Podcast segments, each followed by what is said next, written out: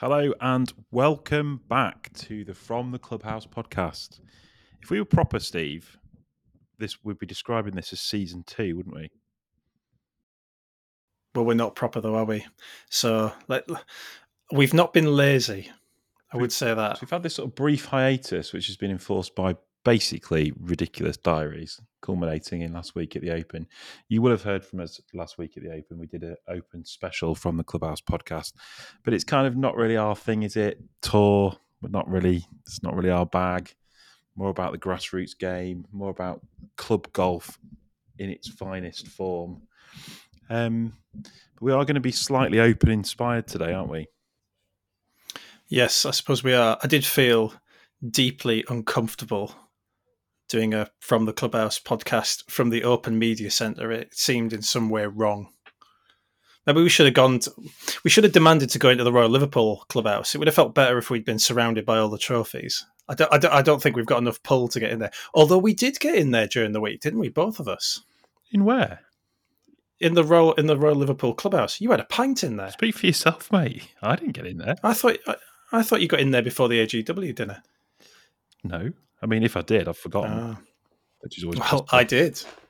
I did get in there. It, it was used as a as, it was used as a venue for which to change for the festivities of the evening. I should say to people that the AGW is the Association of Golf Writers, and they have a very grand dinner on the Tuesday of um, every Open, and it's it is a pleasant experience, isn't it? It's a, it's a really good do. But anyway, um, that aside, the reason I mention that is because um, they very kindly at the club afforded us the opportunity to go and change, and get a quick shower before before the dinner. So you were able to have a wander around the clubhouse on open week, which was pretty special with all the trophies up there and John Ball and you know and so on the whole history of the club and it was very busy. I, I thought like the clubhouse would be kind of be like R and A people and someone and their dog in there, but it was absolutely jammed there's quite a bit to dig into, isn't there? Um, I was going to ask you about you how your open week was. Um, it's interesting that you mentioned the crowd. There's a, there's a few things I want to touch on. It's a real mixed bag of a crowd, wasn't it? I think you're putting that kindly. Um, there was some there was some very uh, there was some there was some Americanisms there. Um, and I don't mean Americans, there were plenty of Americans there, but what I mean by Americanisms is the kind of noises that you would hear at a PGA Tour event. I didn't think I'd ever get to the stage where I'd hear mashed potato, get in the hole, and various other obscenities um, shouted with every shot. But it was it was just commonplace. It was quite an amusing one with Min Woo Lee, um, where the where the crowd just started going woo-hoo at him, and then it it just it just carried on for like two days. So every time he got near a ball or hit a shot, the crowd would just go woohoo. That that was there was some sort of comedic value to that, but in general, I didn't I didn't like a lot of the stuff that I heard. I didn't like the abuse of Brian Harman. I heard a chunk of it. Um, I do feel you, you can pick me up for this, but I do feel there's something distinctly un-British about that in the way that we take our golf, in the way that we in the way that we watch our golf. There's this idea, isn't there, that we are kind of like very knowledgeable on this side of the pond, and um, you know we understand what we're talking. We, we we we appreciate good shots. We don't just clap everything. We clap in the right places. So I thought for people to be booing Harman and and saying some of the things to him that they did um, was pretty poor form, actually. Yeah, I mean, so I um I think the I think the crowd is fair enough from the club from the clubhouse fodder, right? As in, it, it, the crowd is full of club golfers. Um, so it's a really difficult thing because uh, you're desperate to desperate to not see yourself as a traditionalist, aren't you? You sort of everyone thinks they're kind of a modernizer and trying to drive the game forward. Um, I went with my kids on Sunday, and I'd quite like to have a chat about some of the aspects of that, but certainly one of the things that I noticed watching golf in the week and then definitely on Sunday was that it just it just it felt more like a football crowd. Um, I don't like we, I don't want to alienate the the northwest as an entity, but there there was just something about the, there was an edge to it on Sunday which you just don't expect um, to find at golf. Um, we spent a little bit of time on the first tee when Brian Harman was teeing off, and he wasn't getting heckled necessarily. Like I'm not sure that anything that was being said around us would be audible to the players, but he certainly wasn't being supported, should we say? Um, and the kind of mood was kind of like it was obviously raining, but the the, the mood was kind of it, just felt like it could quite easily tip over into some heckling or some booing of someone they didn't necessarily want to win. Um, it's just and it's just not the sort of thing that you expect to, to see at golf, is it, or here at golf? I think um, I was going to mention the football match analogy, so it's interesting that you brought that up because um, it is perfectly. I mean, I don't do it personally. I, am just not that kind of person. But it does. It is an accepted part of practice, isn't it? At football, that you sort of lots of people boo the opposition, right? If there's a player that's done something a bit silly, or the crowd perceive them to have dived for something, and so on and so forth, you know that that player then becomes sort of the the target, doesn't it? The figure of fun, pantomime esque almost. I think in football it is really a, a, pantomime as much as anything else. But because we're not used to it in golf, um, and there's the there's the there's the ch- the talk that Brian said obviously about when he missed when he bogeyed the fourth or the fifth, I think, on the Saturday, and he, he's reported this where someone said to him, "You don't have the stones to win this." I mean, that's pretty. Come on, you know, I, I don't, I, I, I don't that, like that sort of stuff. There was that was the general vibe I thought amongst the whole crowd was everyone was kind of desperate for him to bottle it and was sort of willing to play their part in him bottling it by either being unsupportive or being sort of vocally critical. It's just weird. Um, I just think that it's like life's like a broad church, isn't it? I take my kids to um, Elland Road and I take my kids to Old Trafford all the time, and they hear all sorts of things, and they hear lots of swear words, they hear booing and jeering of the opposition, and blah blah blah blah blah. And I'm fine with all that because um, it takes an entire village to uh, build a man, or whatever the expression is. Like you need to expose your kids to lots of different stuff. So I was kind of taking them to golf to sort of show them there's a different way, and there's a kind of re- there's respectful applause, there's quiet when the players are hitting, and all the rest of it. And it kind of gone, it kind of gone a little bit past that. I thought. Um, have you taken your daughter to golf? No, because I'm having a great deal of difficulty encouraging her into golf. Um, she is more of a mother's frame of mind, which is golf is silly, daddy. Why would I want to do it? Um, well, she's got a point, fairness. I mean, I mean, I am hoping that this changes, but she's she's getting towards eight now, and a sort of resistance is. I keep telling her resistance is futile, but but she's not she's not listening to this. Um, so no, no, I mean, and my next opportunity really is going to be Birkdale, isn't it, in 2026? Because I think Troon's probably a bit far. Um, and then Pop, I'm, I'm, certainly not taking it to Portrush, am I? So yeah, I mean that is so that is one of the reasons I took my kids. Like it's a couple of hours drive, um, they're kind of they're six, they're seven and eight, um, so possibly a bit young, I guess. Um, and it it was pretty interesting experience. Like we drove over really early on Sunday morning, and they were dead keen to go. Like we'd watched a bit of the golf on the couch on Saturday together, and they sort of got quite into it. And I have like tried to explain to them about various different golfers and their strengths and weaknesses and what whatever whatever else. And it was interesting because you, you kind of say these things to your kids, you don't think it's going in, uh, we got there. My eldest particularly was saying, "Oh, can we go and see Jordan Spieth because you said he's really good at putting." That must be quite an out of date comment. Um, and there are little bits like that where they um, where they'd obviously sort of tuned in to stuff that I'd been saying when we've been sat watching golf at home, which was kind of like nice. And there was definitely an element that they knew that I was excited about taking them. So we sort of arrived with like a bit of a spring in our step. Um, and uh, we've obviously got media badges and there's some privileges that come with that. You don't have to park in the main car park, you get bussed in, blah, blah, blah. Um, I brought them into the media centre to sort of show them what that looked like, which they were chronically underwhelmed by, which was a bit disappointing. Um, but the, the experience of taking them to watch the golf on a rainy day, it, it's a challenge, man. There's not a right lot to do inside. You looked um, you looked a bit bedraggled at various points as well. I did think when I saw um, when I saw your youngest in a pair of shorts, um, I, d- I did think that you were probably going to live to regret that choice by about two o'clock. well, the reason we went home is because one of them was going blue. Um, but I thought a few things. Like I think one of the things that's appealing to kids about going to the golf is you can move around. So that is like you can keep them moving. They want to be moving around. They can run around a bit. Um, it's not the same as going and having to sit in the same seat at football or rugby or cricket or whatever. Um, so that's definitely to its advantage. I think they are genuinely excited about the fact that you can get really close to the players. Um, I think there's something quite visceral about that. And we spent a bit of time on the first tee, which I think gave them some sort of context. They they couldn't really get in their heads that Brian Harman was winning, but he wasn't even playing yet. Um, so we watched him tee off, and I think they sort of began to understand the sort of rhythm of it all a bit more. And we finished our day off sat on the 18th, which was actually a pretty cool experience because you could see the shots coming in from whatever 150, 200 yards away, um, and they started to sort of get the idea. I think, but yeah, I think that, like the, the game makes a lot of noise about wanting to encourage kids, but there's just so little for them to do. Like we went and did hook a duck in the HSBC tent about three times because he won a suite, so they were kind of like obsessed with that and we spent a bit of time on the um, the swing zone, so which is supported by the Golf Foundation and, and the PGA, and that's brilliant. And there, there are stuff for them to do, but there's like adults queuing up in front of you. It's like it should be kids only, um, and I think as a sporting event, as you've just said, there's very few things that come to your doorstep where you can take your kids to be inspired and come and like see what all the fuss is about. So you really want them to have a good time. Like that, that's like a critical day in their kind of whether they fall in love with the game or not. Um, the fact it was chucking down obviously didn't help.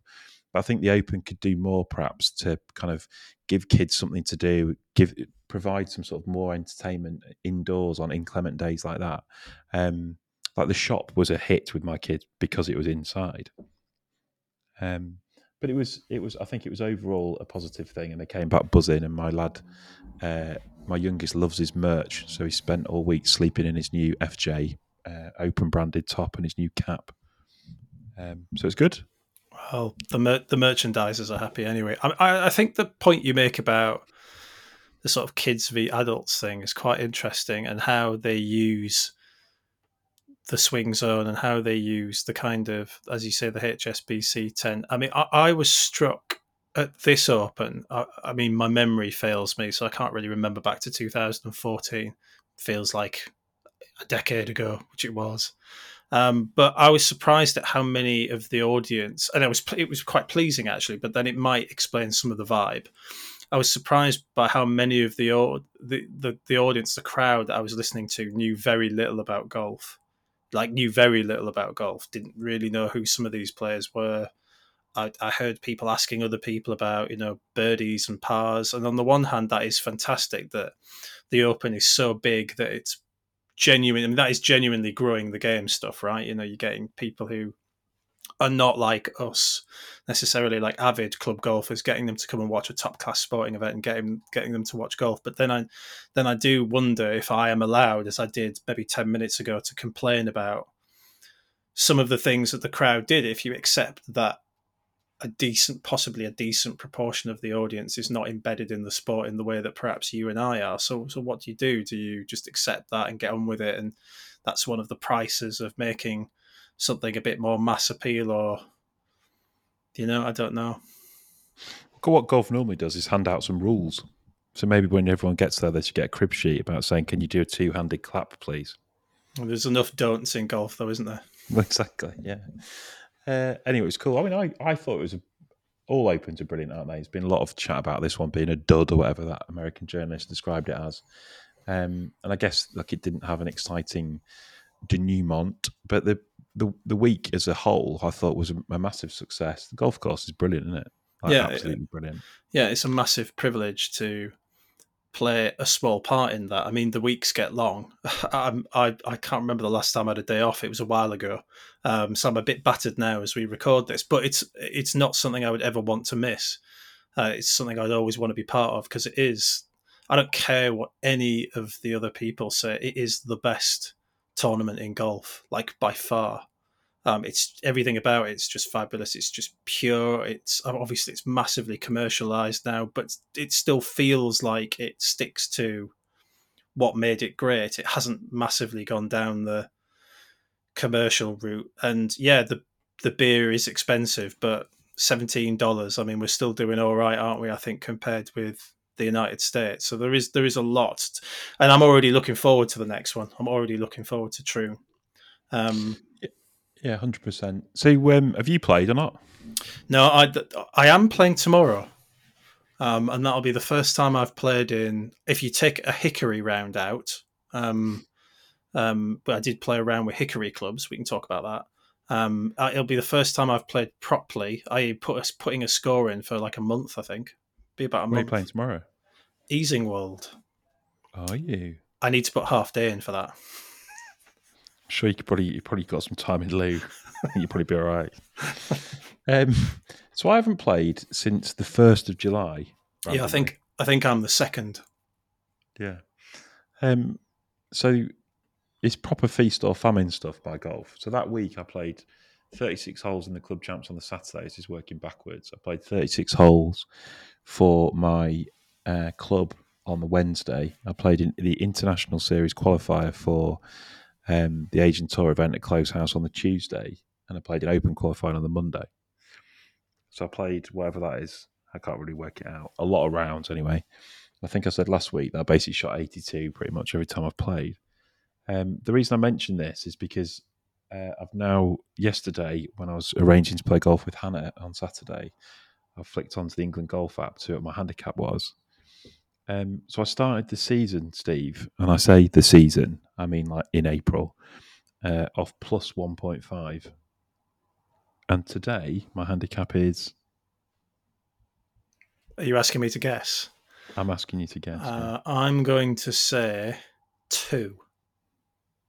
Well, it's plus 1.7. So, yeah. It's 1.7. Eh, Sorry, it's 1.7, yeah. So it's yeah, two. so two. Yeah. You must have had I- some absolute belter rounds coming off. Well, yeah. So I basically, yeah, I have, yeah. But I don't think I've been off two. I can't remember when the last time I was off two. Certainly, certainly not in my 30s and not in my 40s.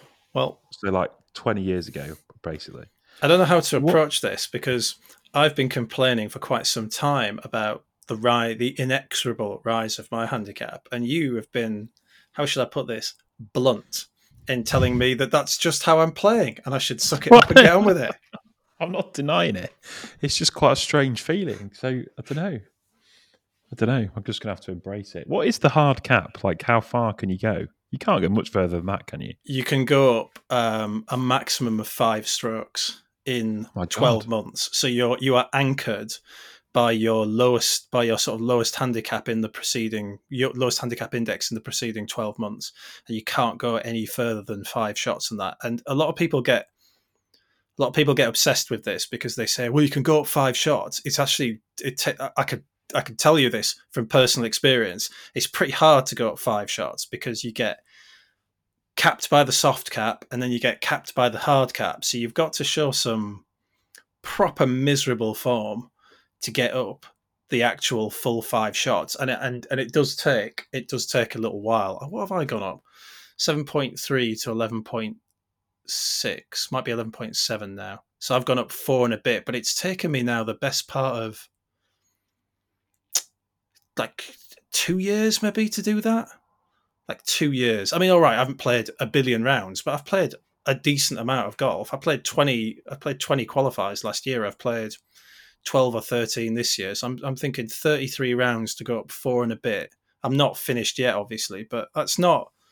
You could put in a lot. What a lot of people think with WHS is, oh, I'm just going to put in a score every day over four weeks. I'm going to get my 20 rounds and I'm going to be awful because I'm cheating, and then I'm going to get my handicap up five shots. And I, I don't think that's the reality at all. I think it's think it's more difficult than people think. But it's a pretty interesting thing. So, I, I mean, I've submitted, um, let's say I've submitted eight cards this year, and I think my handicap will have, like, seven of those would have been over the buffer zone on ol- in old money. So, in the olden days, I'd have gone up 0.7, but I have in fact gone up 3.2. Yeah, but I presume that's because those seven rounds have replaced a really good run of golf that you had maybe Yeah, yeah, two yeah. years ago. That were that where you shot. I think didn't you shoot like sixty-seven at one point? Yeah, I had a load of 60s in- in, in my record, yeah. But the, um, sorry, I understand that. The point that I'm making is that we deal with all this disgruntlement about WHS, and it, it is a seismic shift, isn't it? So if you're someone who's playing crap at golf, as I am at the moment, and you're all and you're down on yourself already, the handicap system is really sticking the boot into you, isn't it? It, it, which is kind of what I've been saying for a while. Um, that that it, but the handicap chiefs will tell you that it all equals itself out over time, and as you keep putting in scores in, it levels off, and eventually you'll find that level of where you are supposed to be. And, and in fairness to your golf, because you've not really been playing club medals. I, I mean, you've been playing top quality amateur slash international golf off pretty long courses with back tees. I mean, yeah. you know, you're not you're not playing you're not playing a yellow tee medal at Alwoodley, are you? No, I am playing the blue tee medal at Alwoodley on Saturday, so God, you're, really a, help either. You're a glutton for punishment. Um, it's just the way it falls, Steve. Uh, we should say this t- this podcast is sponsored by TaylorMade, and none of this is any slight on my TaylorMade golf equipment. By the way, I finally got myself the, the right shaft in my driver, um, and I think this is going to be my turning point. Now I've got my Stealth two that I can use. Uh, it's all going to be all right again. I tell you, I don't know if they'll appreciate me telling you this. I'm not sure I should say this for the, in front of our sponsors, but I'm going to anyway. When I got my um, clubs, my TaylorMade clubs, I was missing a wedge. Um, yeah. So I was I was missing like one wedge. I just didn't want to say anything. I mean, like I'm not that kind of person anyway. Who like rings up and goes, "Oi, you've given me some clubs. Thanks very much for that, but you haven't given me all of the clubs." Um, I just thought oh, it's fantastic that, that, that they sent me some, and I, you know, do I really need a sort of 52 wedge? Probably not. I can get away with it. And then I got a package two weeks ago, completely out of the blue, with the wedge in it. Right. So you now you now you've now got a full uh, set. I've now got a full set, and presumably they just didn't have the wedge in stock at the time. And then, but I, I like the yeah. fact that they just remembered it. I think that's that's good customer service, isn't it? Yeah. So maybe it's going to be a turning point for both our golfs. Right. So the meat and potatoes, as it were, of today's podcast is twofold, isn't it? And it is somewhat open inspired. So we want to talk about bunkers. Mm uh, which was a hot topic last week. I, I, I am I am quite hard line on this, Tom. I should say. So um, I imagine lots of people disagree, but there we are. We also want to talk about stroke and distance, and is it all that? I have a controversial view that lots of people won't agree with. And these are your topics, aren't they? So do you want to kick us off? Do you want to start yeah. with bunkers or stroke and distance? Uh, we'll start with bunkers because it's it's the easiest one, and whether bunkers should be hazards or shouldn't they? Um, I was I was kind of excited to watch a load of players at Hoylake messing about in bunkers and making a pig's ear of them. It made them it made me feel like they were, you know, a bit like me. Um, and then obviously. Uh, they obviously messed about in bunkers so much that um, some people took fright. Some players got excited about this. Um, although when I was reading the post-match press conferences, they didn't they didn't it's not like they were absolutely battering into them but anyway we got into the second day of the open and the news that the bunkers were being altered um, and the issue was that there'd been a flat surface and that the balls on the first day weren't rolling back. The R&A like the ball to roll back a little bit into the bunker from the face, and these weren't. And there were some pretty high profile examples of players getting really stuck. I think the most obvious one was Rory McIlroy in 18. I mean, he did make an absolutely amazing par. Um, but anyway, the bunkers were changed, the greenside bunkers in particular, so they would roll back a bit more into the face, and the the furore settled down. And I was just left feeling slightly disappointed about that um, because I thought that I, I think that profession personally in the pro game, bunkers have become an afterthought you often hear players going, you know, when they hit a weird shot, get in the bunker because they know they'll get an ultra consistent lie. They're so great out of bunkers that they know they can get a load of spin. And I thought some of the um, some of the row about it on Thursday at the Open was a bit misplaced. You know, let's take Rory McIlroy for example. Rory McIlroy's ball on the 18th, his second shot buried in the face of the bunker, but no one forced him to take the second shot on.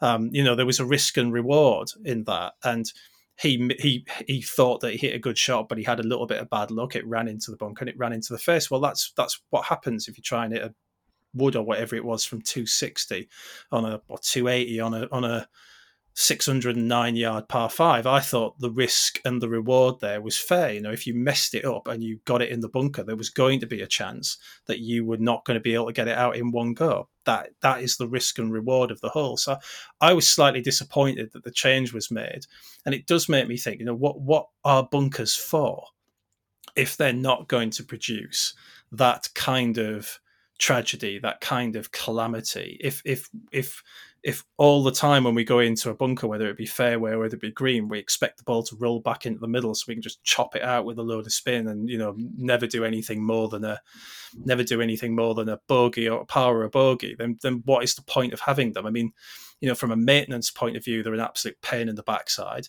The sand in it costs a load of money. They're in there because they're they're manufactured this as they're historically rabbit scrapings, aren't they, or cow scrapings or sheep scrapings, whatever they are, that have been manufactured into something else. And if there's not going to be an element of jeopardy about them because we're fixing them in such a way that the ball will always roll back a lot of the time, then what is what is the point of them? Do cows scrape? Not sure. Cows. I don't know. I, I, I mean, I, probably they're probably rabbit scrapings anyway. But I just felt like I, I felt like it was there was there was a really good sense of what is going to happen if your ball goes into a bunker and it makes people think and it makes players be fearful and it makes them go oh i don't want to hit my ball in this bunker. And bunkers elsewhere outside of these sort of major championships have become just such a run of the mill thing. I hit my ball in the bunker and then and then that's it that it's that it's kind of like they've been made redundant in the professional game because of the skill of players in getting out of it. Do you think they're they're redundant in the amateur game? Oh no no they're very they're very i mean i i pap myself when i go into one. I have no idea if i'm going to get the ball out or not. I have like after 30 years of playing golf i've just got myself into a position where you know, I can actually get the ball out. But I mean, like sand saves up and down, God, I'll be like one in 20. Yeah, I mean, it's an interesting thing, isn't it? Because the whole idea, like good golf course architecture, is trying to make the game a challenge for the better player uh, and more playable, easier for the handicap golfer. And bunkers basically the opposite of that, right? In the main. In, in, in the pro game, absolutely, yeah. Yeah, as in for a professional skilled golfer, 99% of bunkers are not really a challenge and they would be getting up and down a lot. Um, the, the gripe with the bunkers at Hoylake early on in the week was that they'd effectively raked them flat, right? So the bottoms of the bunkers were flat. Yeah, yeah. So what that does is, um, if you're putting a ball in there at pace, which obviously you are with, for example, a fairway shot, for 260 on the 18th hole, when you're putting the ball in, in at pace, they hit the face and they don't roll back. They basically just stay there. Um, so any shot that was hit with any kind of momentum on that sort of flat surface was um, was essentially just staying exactly where its impact point was. And, and to be fair to the R&A, and I, I, don't think that that's what was intended because I was at um, I was at uh, an event the the on the open eve where the um, BIGGA support team, which is all the volunteer greenkeepers that come from all across the country to help out at the open, and they essentially one of them goes out with every group and they rake bunkers. One of the things that they were being told was that the R&A do like the ball to run back a little bit from the face. So you rake the sand in a particular way, so it might come back about 18 inches or so. And, and, clearly that wasn't happening. But the fact that it wasn't happening doesn't mean that it's a bad thing in my personal opinion. I think that the the jeopardy there um, was for uh, for a spectator at least actually quite appealing. It was very interesting to watch. Now, there's a separate question of is that fair in a major championship? But I was looking at some BIGGA um, stats about how many bunkers their team raked during the week, and I might be I'm doing this off the top of my head, but I might be wrong. But I think it was just 38 bunkers on the Thursday, compared with like 360 or something like that on the Friday. So you know, a lot of fuss was being made about not a lot, in my opinion. And why was that fuss being made? Well, probably because of the nature of the player who was coming unstuck in yeah. them. I, I, th- I, you know, I think if this was some sort of like if, if it was some of the amateurs, for example, or some of the lesser known pros in inverted commas that were coming on unstuck, probably wouldn't have heard too much about it because, but because Justin Thomas is chopping from one bunker to another, and because Rory McIlroy hits one and it doesn't come out, there is like, I, I'm sure this is like this in every golf, but uh, every sport, but in golf, when there's something that's perceived to be sort of slightly unfair in this sense, it's especially at the top level, everyone seems to wet themselves. Yeah. And golf's not supposed to be fair, is it? which is exactly the point Lee Westwood's been making about uh, about divots and, and, and stuff like that. Golf is not supposed to be fair. No. So, are you telling me that they then sort of changed the sort of raking protocol to try and rake some, I guess, mounds up the sides? The ball rolled more to the centre of the bunker. Yeah. So I will. I'm going to try and tell you exactly what they said. The R&A said, uh, "We would like to advise you of an adjustment we have made to the way the bunkers are raked overnight. Yesterday afternoon, the bunkers dried out more than we have seen in recent weeks, and that left to more balls running straight up against the face than we would normally expect. We have therefore raked all of the bunkers slightly differently to take the sand up one revet on the face of the bunkers. We routinely make, rake bunkers flat at most open venues, but decided this adjustment was appropriate in the light of the drier conditions which arose yesterday. Pretty amazing, isn't it? Many, th- many things you can say about that. One of which is it was forecast to absolutely bucket down through most of the rest of the week. So, I mean, dry conditions, you win some, you lose some. But Yeah, yeah. But the, I guess without wanting to get too bogged down in the sort of minutiae of the R&A's open protocols when it comes to raking bunkers, the broader point you're making is that the way they had it on the Thursday meant that bunkers were once again restored to being a hazard. And I guess as much as anything, made people think because they would be thinking, well, I don't want to end up at the face of that bunker. I don't want to end up st- stood with one leg in and one leg out of that bunker. So maybe I won't take on the par five, or maybe I will play to the middle of the green. And and look what happens if you don't go in the bunkers. Brian Harman, I think, had gone in one bunker through 54 holes and went through two in the entirety of the tournament. You avoid the bunkers, you win the tournament. You have to put well, Yeah. obviously, too, but you Yeah. know, it's the Tiger Woods thing at Hoylake, isn't it? You know, Tiger Woods took iron specifically because he knew the bunkers were a threat and he wanted to avoid them. So I think that when you remove that element of, of tragedy about it, it, it strategically becomes less of a thing. Yeah, I do think that the kind of um, sanitization of golf courses and this idea of trying to make them um, consistent in all areas in the pursuit of fairness, I guess, is just an absolute fool's errand, isn't it? Because, I mean, let alone bunkers at an open venue, you've got people who are whacking it into grandstands and getting drops in drop zones versus people who've actually found a thick bit of rough. You've got people who've hit it two fairways wide and ended up on a footpath. Like, there is just an element of chance, isn't there, that is completely unavoidable. Um, I have to say that I think I'm right there with you on the bunker thing, um, because they should be effectively half a shot penalty, shouldn't they? Um, so you should you should have the opportunity to get up and down.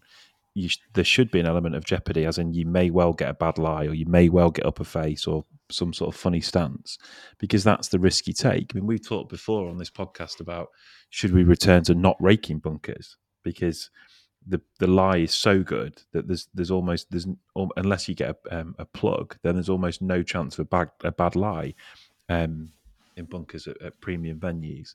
And again, that's that's something that it just removes them as being a hazard.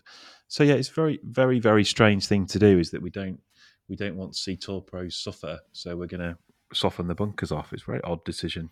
I learned a load about how they rake bunkers. Just like there's a piece on our website, National Club Golfer, that you can have a look at, uh, which is how to rake bunkers open style. Um, and it, it was really interesting, like what they do and how they do it. And one of the things is that they want all of the rake marks to be in the same line.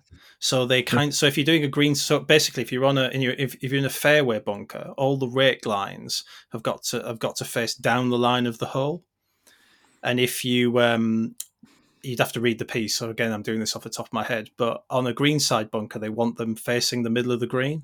So they pick a point and then they rake back to that point. And then obviously all the lines are supposed to be vertical. So not like the shambles that we produce on a saturday where it's just basically all higgledy piggledy all over the place. But you think you know that's that's the kind of um level of consistency that they want in what is essentially a hazard it's quite interesting. Yeah, it's yeah doesn't doesn't feel right, does it? Um, and it, I, like you, I think you saw like the, the the the chipping area was right outside the media centre, wasn't it? Yeah. And uh, they were all practicing funny stances and like odd lies in bunkers to try and prepare themselves for that. So I think it's just it's surely it's just part of the unique challenge of that particular venue, in it. Yeah, exactly. That's what I think. You know, you, you you will know going into that competition at Hoylake that if you find the bunkers, you're going to be in a load of trouble. So don't find them. It's interesting that Westwood's making that point about um, divots on Twitter. I mean, he makes a lot of points on Twitter, doesn't he? Uh, he did. I remember it, just on the topic of fairness and Lee Westwood. I remember him whacking into one of them, those baskets at Merion once in the US Open. I bet he wasn't that into golf's not supposed to be fair at that particular moment. So the context for that was, um, we could we could talk about this very briefly. The context for that was while everyone was basically getting drenched at Hoylake, uh, on the other side of the world there was the Barracuda Championship, and Patrick Rodgers um, was in a playoff with. Oh, um, oh yeah. He was in a playoff, uh, sudden death playoff, in fact, and his his drive landed in a in a fairway divot, and he could only sort of chunk out the approach, and he lost the playoff. And obviously, whenever anything like this happens, the old shouldn't you get relief from a divot in a fairway comes up again, and um, there was some sort of mixed responses about it. I mean, obviously, largely speaking, your average club golfer is massively in favour of this, or those who are in favour of it are massively in favour of it. They're not one way or the other. There's no ambivalence about it. Um, but some of the, I mean, Westwood was point as was as I said earlier, was just said golf is not fair, and that's yeah, what I done, keep saying about it. We've done this to death, this. but well, we've, just, done, we've done it, and we did it in Golf's Room 101, where I think I said people who think you should be able to take relief from a fairway divot should be in Golf Room Room 101. It's up, it's like it's it is really it's like a non-golfer's opinion, basically. It would be my view on it because it's just it's just something that happens. How on earth do you distinguish between what's a divot and what isn't? Um, to use your phrase, it's just a cheats charter, isn't it? Well, people just say all the time, "I'm in a divot, I'm going to move it." Well, well, let's say right that you get a golf course where there's a landing area where lots of balls settle and where there is lots of divots, and then your ball ends up in a divot. Try finding your nearest point of complete relief in that. There's no closer to the hole. You know, you're probably going to end up on a downslope. Is that fair? It's pra- practically unenforceable. Yeah, let's move on. We're just going to get riled. So the the other thing that was uh, a thing last week at Hoylake was internal out of bounds. Another thing that triggers people, isn't it? It very much does, doesn't it? Although some people were saying to me there isn't internal out of bounds at all at Hoylake. Um, so I'm about to become a hypocrite by talking about stroke and distance after saying that right. golf is not fair, and now I'm going to talk about something where golf wait a minute, wait a minute, wait a minute, fair. wait a minute, wait a minute. Who was saying that the in the out of bounds at Hoylake's not internal? Oh, someone on Twitter or Facebook, one of the two, was saying to me it's not an internal out of bounds because it's the practice ground forms essentially part of the course. My view is, and it seemed to be shared by a lot of people, is the practice ground is inside the boundary of the course. Therefore, if it's out of bounds, it's internal out of bounds. But anyway, it's semantics. Everyone called it internal out of bounds all week. Well, I think I don't know who that was on Twitter. But They sort of got a point, have they?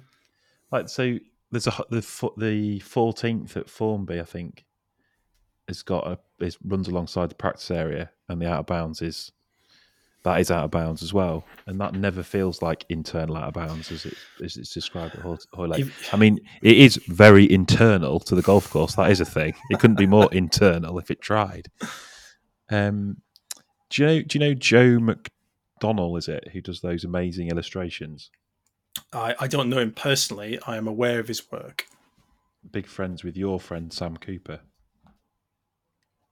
I went to Sam Cooper's drinks at the Sounder House on a Wednesday night. I was doing really, work. That really was a hotbed of woke golf. It's unbelievable. Was there trestle was sticks everywhere and kind of like yeah, canvas were. bags?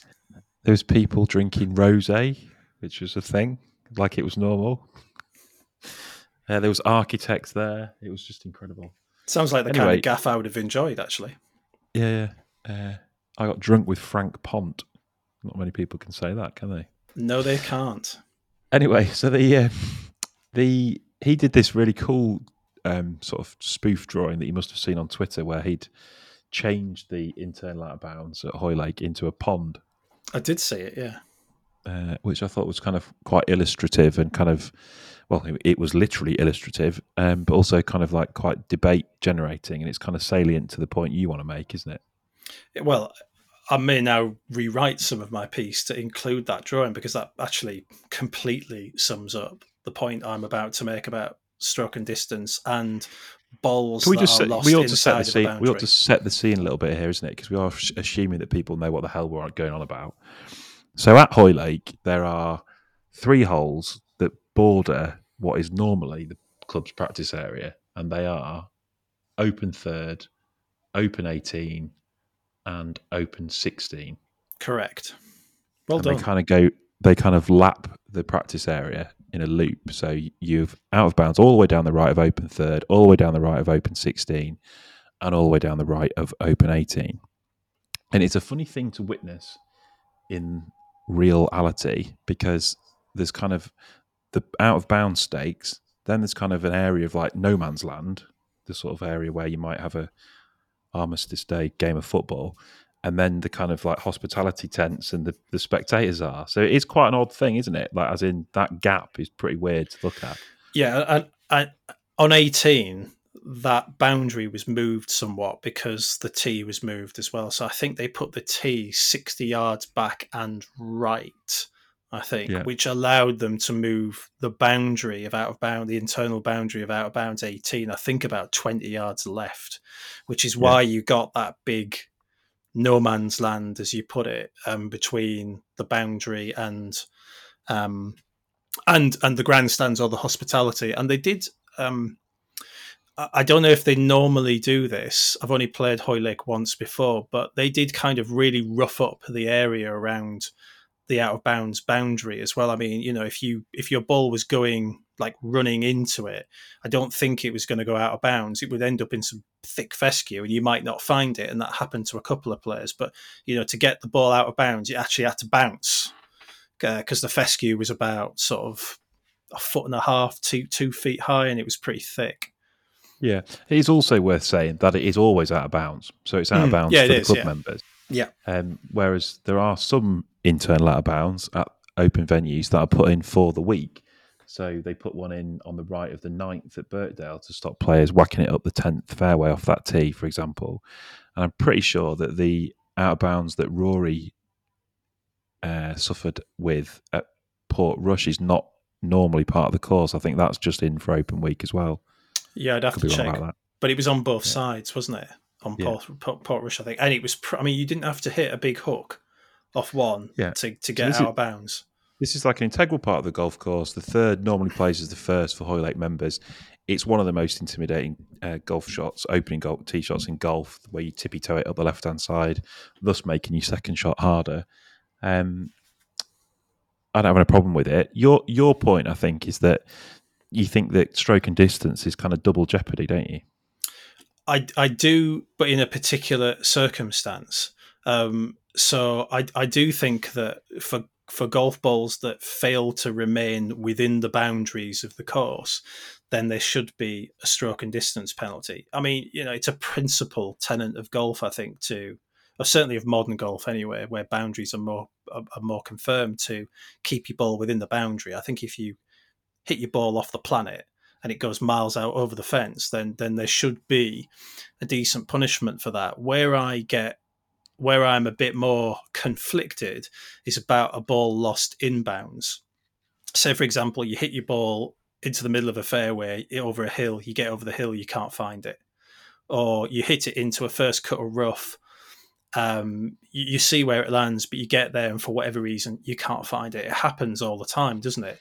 Should the penalty for that situation then also be stroke and distance?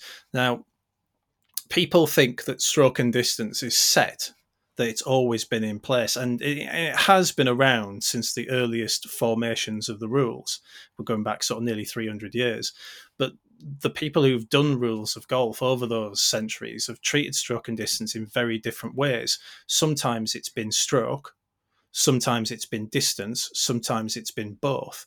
Um, there are there have been periods in golf history where stroke and distance was not the penalty you received for either a lost ball or out of bounds ball. Uh, and this argument went on for, for a long, long time.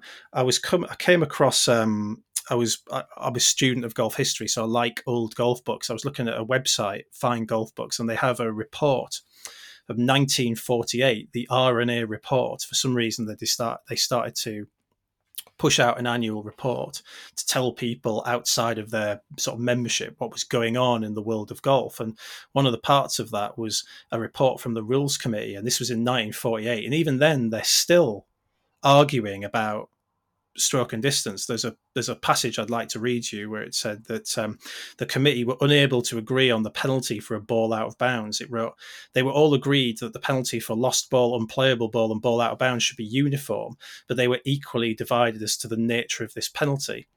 So they decided to take a referendum of the members of the club as to whether it should be quote loss of stroke and distance as under the present rule, or lot of di- loss of distance only. And as like late as the late 1960s, the USGA had a local rule in place for, that clubs could bring in that permitted a ball to be dropped within two club lengths of the place where it last crossed the boundary line with a penalty of one stroke. So the way that we've treated a ball lost and a ball out of bounds and the stroke and distance penalty has really varied over over the years.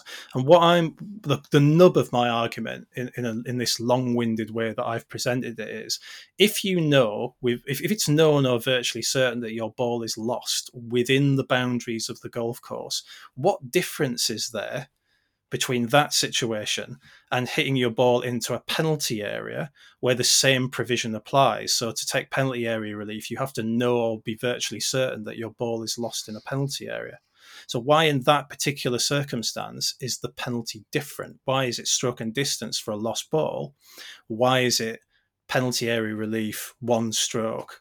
But no loss of distance for a ball for a ball in the penalty area. Both balls are still lost, aren't they? You both know that they're lost yeah. So I can I agree with you on the inconsistency point. I think what I think is that it's it's the other way around that's wrong. Go ahead. So, well, so just it's easy to talk about these things in real life examples, isn't it? So, at Alwoodley, how many times does that get said on this podcast? Mm. On the thirteenth, there's this weird little pond. Um, it's basically the only bit of water on the course, um, and it's a lateral. All water hazards are lateral now, aren't they? No, some can some can be just some are yellow still.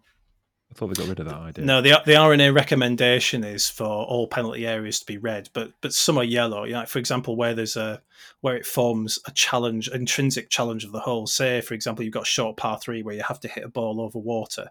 It lands on the other side and it rolls back in. You don't necessarily want that to be red, do you? You want the player to accomplish the challenge of hitting over the water.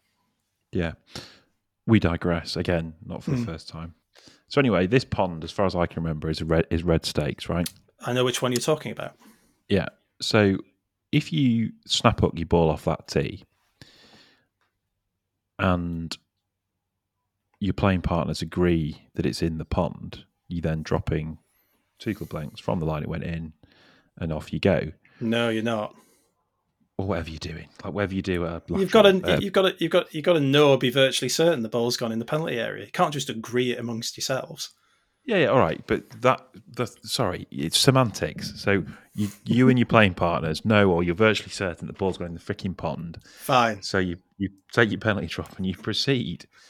Um, where I find it unfair is that you could hit a slightly better shot that was straighter, that would gets mangled up in the heather that you can't find, uh, and or you could hit the similar that basically the same shot that you can't agree or be virtually certain has gone in the pond, um, and it's short of the of the staked area, and again you then back into stroke and distance.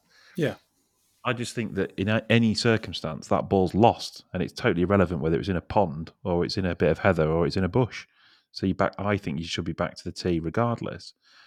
So I, I, do think I completely agree with you on the inconsistency of, your, of it because, yeah, for that exact for that exact reason, I just think if you start saying, "Oh, we can all agree that the ball was broadly in there," um, then again, it's just it's just giving the player far too much latitude. It's like if a ball's lost, it's lost. Yeah, so that's not what I'm saying. I'm saying that you should. The, the nub of my argument is that you should expand the definition of known or virtually certain right? So known or virtually certain at the moment can only be used um, if for a ball that is in a penalty area or whether the ball has moved and who caused it to move. That's the only, usually the only way in which it's, I think there's something around ball lost in an abnormal course condition as well where you can use it. But generally speaking, they're the only times you can use it. If you expanded that to say if it's known or virtually certain that a ball is lost in within bounds within the confines of the course, um, then you could actually change this rule slightly and and bring it uh, into par with penalty areas. I don't think I'm explaining this very well. No, but, you know, you are, you but, are, you are, you are, you are. But, you are. but in, unplayable balls is another example of this. So, you know, I see my ball go into a bush. It is known or virtually certain that ball is in a bush. But if I can't find that ball, I can't take unplayable ball relief because I yeah, have to. I have to use the spot of the ball as the as the point from which to take relief from. Well, like, how is that? How is it any different? How is that any different to a ball in a penalty area? I know the ball is in the bush. I saw it go in there. Yeah. So I think um, the the stroke and distance thing.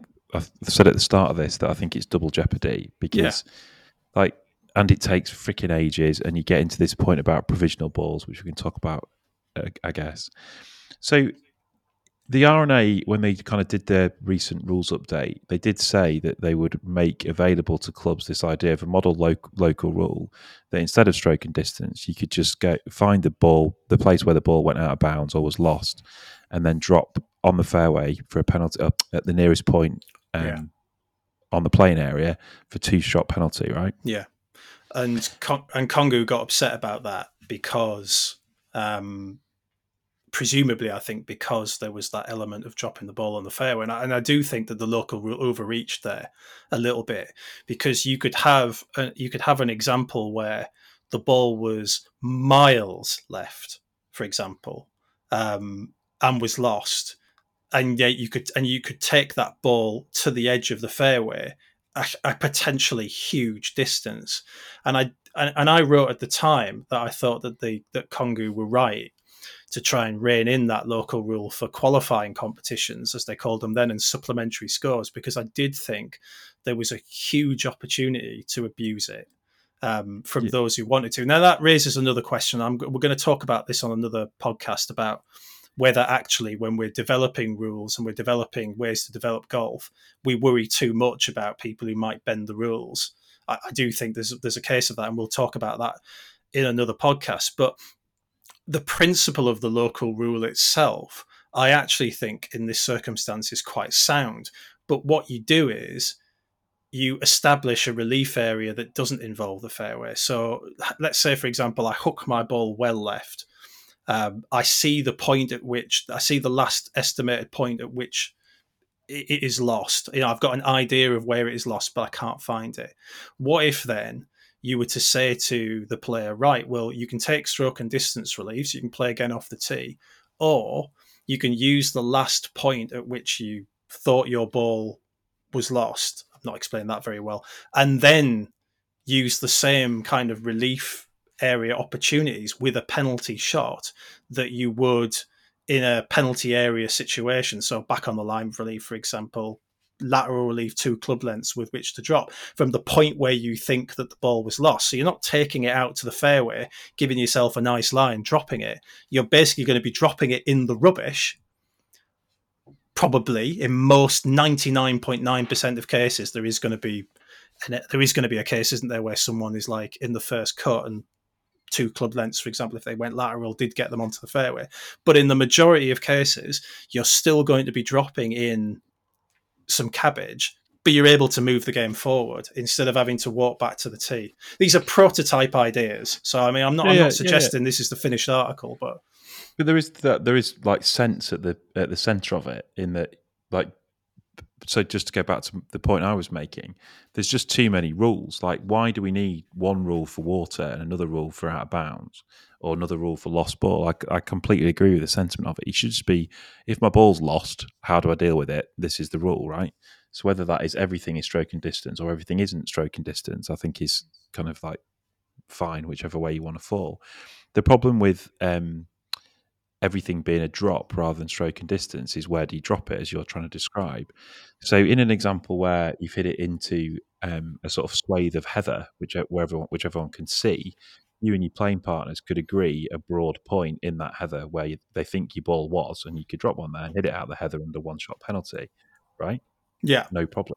If you carve it miles into some woods that's not out of bounds, how on earth do you agree a spot to drop that?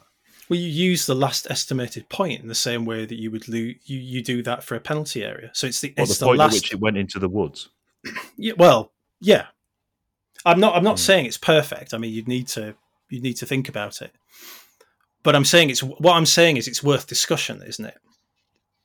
It is worth discussion. I totally agree with the bush thing. Like if you've watched your ball go into a gorse bush, then you can't find it because the gorse bush is prickly. It's stupid. You should just be able to drop it by the bush, shouldn't you? Um, 100% agree with that.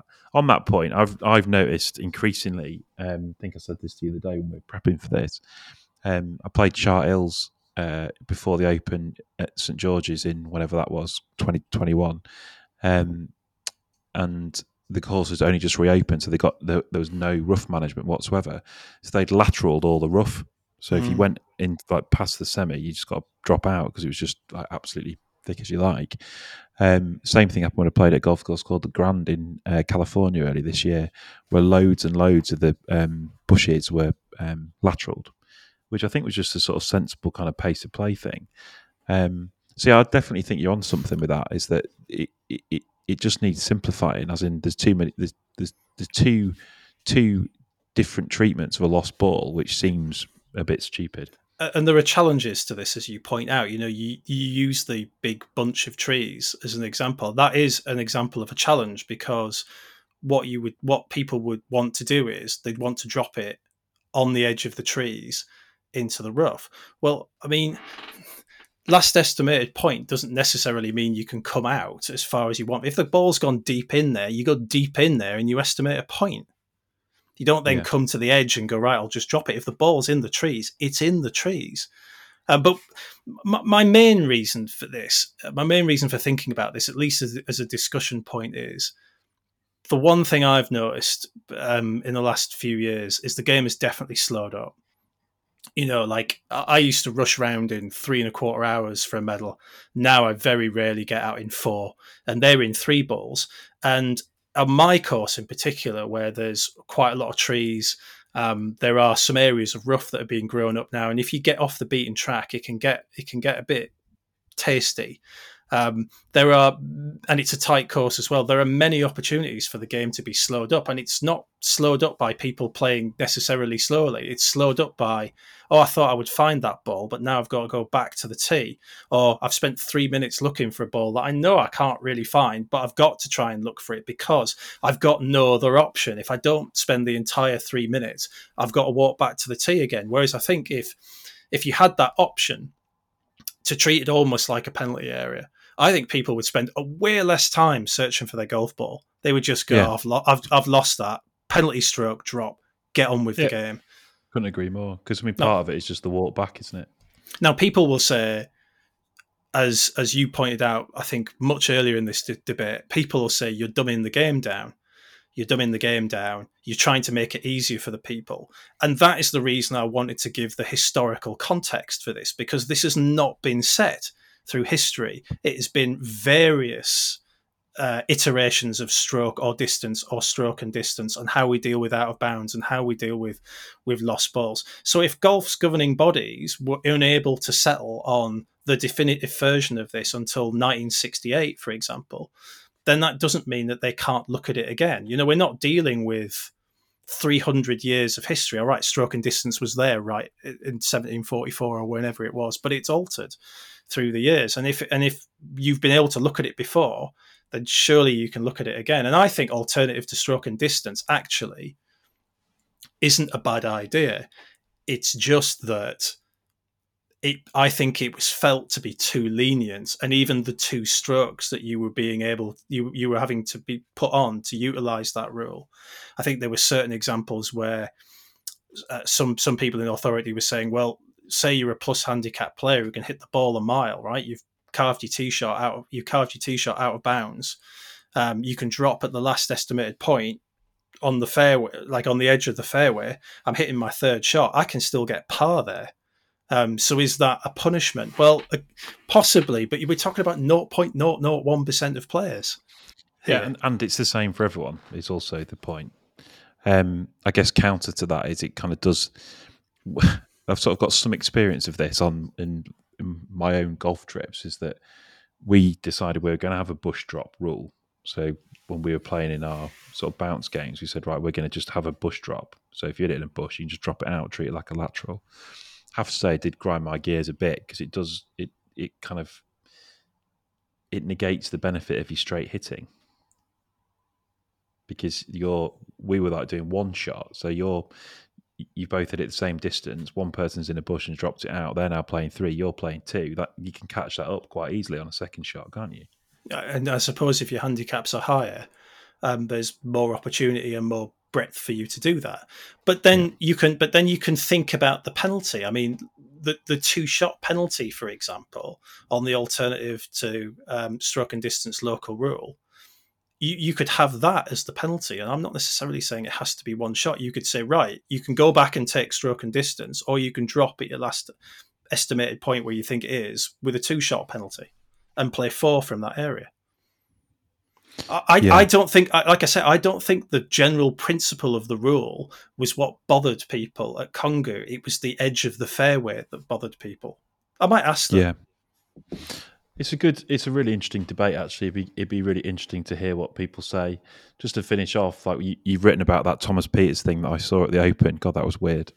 Uh, where he failed to say that he was hitting a provisional ball twice. But I mean, that is bonkers, isn't it? You gave us a bit of a scoop there because no hmm. one else had it because no one else had seen it because it wasn't on television so no one in the media center was watching it. It just happened to be you and however many people around the 18th hole watching thomas peters basically ignore his provisional. So the first one this is a really interesting story. It is worth watching because it is worth reading on our website because it shows that even professional golfers mess it up. So what had happened was he hit the ball way left on the eighth to start with he says that an official thought the ball was out of bounds. Um, so he's then gone back to the tee, put another one into play, and what's actually happened is the ball was inbounds, but it was inbounds way further on than any of them thought it was. So if he basically hit a provisional at the time, he could have actually hit his provisional and then found his other ball, and it would have been it would have been okay as long as you're not playing the provisional from yeah, where yeah. you from further on from where you think the original ball was. Um, so he's messed up. He's messed that up once because he's not taken the decision himself. He's like relied on other people to do it. And then on the 18th, his second shot, um, he's hit it close to the right out of bounds boundary, I think, and yeah, he's just exactly right, and he's just assumed it's out of bounds, I think, and he's just popped one down, hasn't declared it a provisional, has played it, and then they've got to the point where he's original second was, and there's the ball in bounds.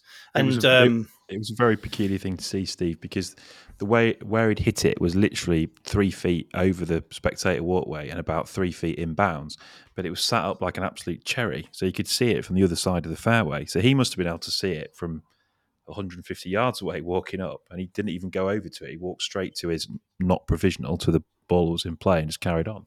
And then he basically one-handed his wedge like somewhere near the green, and that was the end of that. I mean, so, I, I, mean, I that... can't. I, I, can't speak for Thomas Peters. Um, I'd have to ask him, but I mean, I think he was he was on for quite a high round at that point, and there may have all there may have also been a bit of let's just get in the house.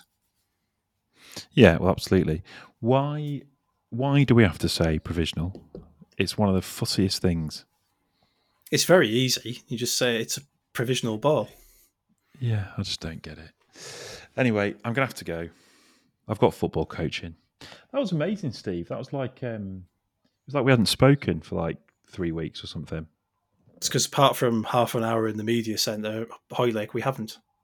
I mean, I, I, was being deeply ironic there. I feel like I've done nothing but speak to you for the last three oh, weeks. I mean, what I would say is to people, um, this on struck and distance, it's an idea. Like I'm not wedded to it. Um, I just think the rules of golf are, are, are always kind of um, enhanced um, when we talk about them and try and understand the reasons behind them and try and consider um, other things. So, so don't abuse me on social media for God's sake. But I, I but I do want to hear your views on it, um, and it'd be really good if you subscribe to our podcast and if you added me on Twitter at Steve Carroll NCG and tell me everything you think about stroke and distance and whether I'm onto something or whether I'm a complete idiot. I don't think anyone's going to think you're a complete idiot, Steve. You couched it so many times. I thought it was a really good debate. Well done. Mm. You right. haven't seen Facebook. I'm looking forward to playing golf on Saturday. It's going to be good. I will speak to you next week. Cheers, Tom. See you soon.